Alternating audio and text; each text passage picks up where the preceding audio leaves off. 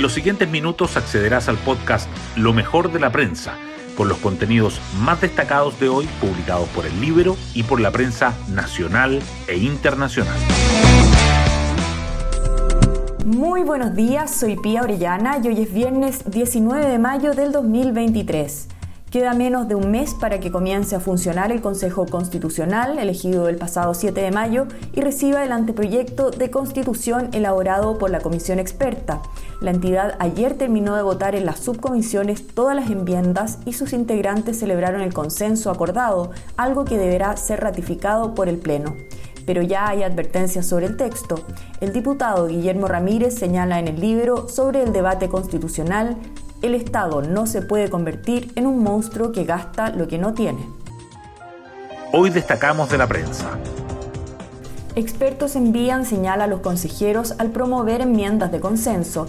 Tras concluir las votaciones en las subcomisiones, la próxima semana empezará el debate en el Pleno de la Comisión Experta para ratificar el anteproyecto de Carta Magna que entregará al Consejo Constitucional. Estado social, paridad transitoria y órdenes de partido son algunos puntos claves del texto. La presidenta de la instancia, Verónica Undurraga, dice que las normas acordadas son una muy buena base para presentar al Consejo y que puedan perfeccionarlo. Republicanos inicia discusión sobre mesa y comisiones del Consejo Constitucional. El partido de José Antonio Cast conformó su comité de instalación, instancia que revisará el reglamento del Consejo Constitucional y el perfil de los consejeros electos, entre otras labores. Tenemos la mejor disposición para conversar con todas las fuerzas, declaró el consejero Antonio Barchesi. Por otra parte, el oficialismo buscará unificar su estrategia el próximo sábado en una cumbre de consejeros, expertos y dirigentes. Efectos de la crisis que viven las ISAPRES golpean a beneficiarios del sistema. Reclamos por falta de cobertura subieron en un 53% en 2022 y el rechazo de licencias médicas aumentó un 15,2%. El ministro de Justicia, Luis Cordero, asegura que no conozco otra industria regulada tan beligerante como las ISAPRES. El expresidente Ricardo Lagos, la Asociación de Aseguradores y el Colegio Médico también se sumaron al debate. PIB cae menos de lo previsto y refuerza pronósticos más optimistas. El Banco Central reportó que la economía se contrajo 0,6% en el primer trimestre de 2023, cifra mejor al menos 0,9% que había luego de conocerse el IMASEC de marzo. Además, en términos desestacionalizados, el PIB subió 0,8% en comparación con el cuarto trimestre de 2022 los expertos ya no descartan que pueda haber un crecimiento anual como prevé Hacienda.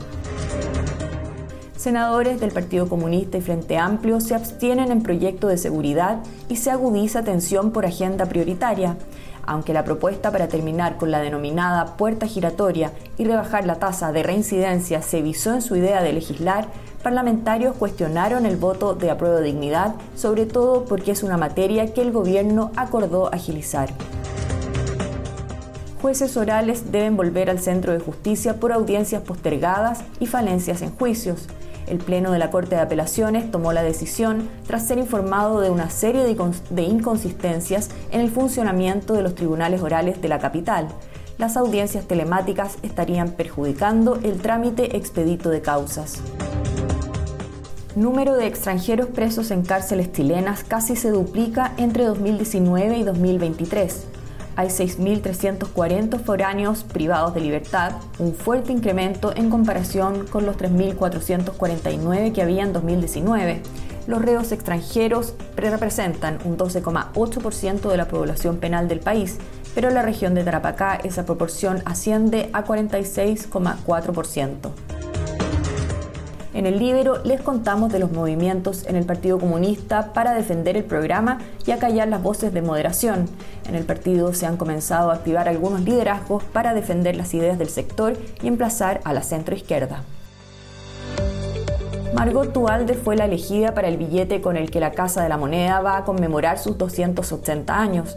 Pionera en la aviación, tuvo una notable carrera. Fue la primera piloto comercial en Chile, la primera instructora aeronáutica y la primera radarista, además de haber participado en la Segunda Guerra Mundial. Su imagen estará en los 100.000 billetes que estarán disponibles gratuitamente en octubre. Y así llegamos al final de este podcast donde revisamos lo mejor de la prensa. Yo me despido y espero que tengan un gran fin de semana.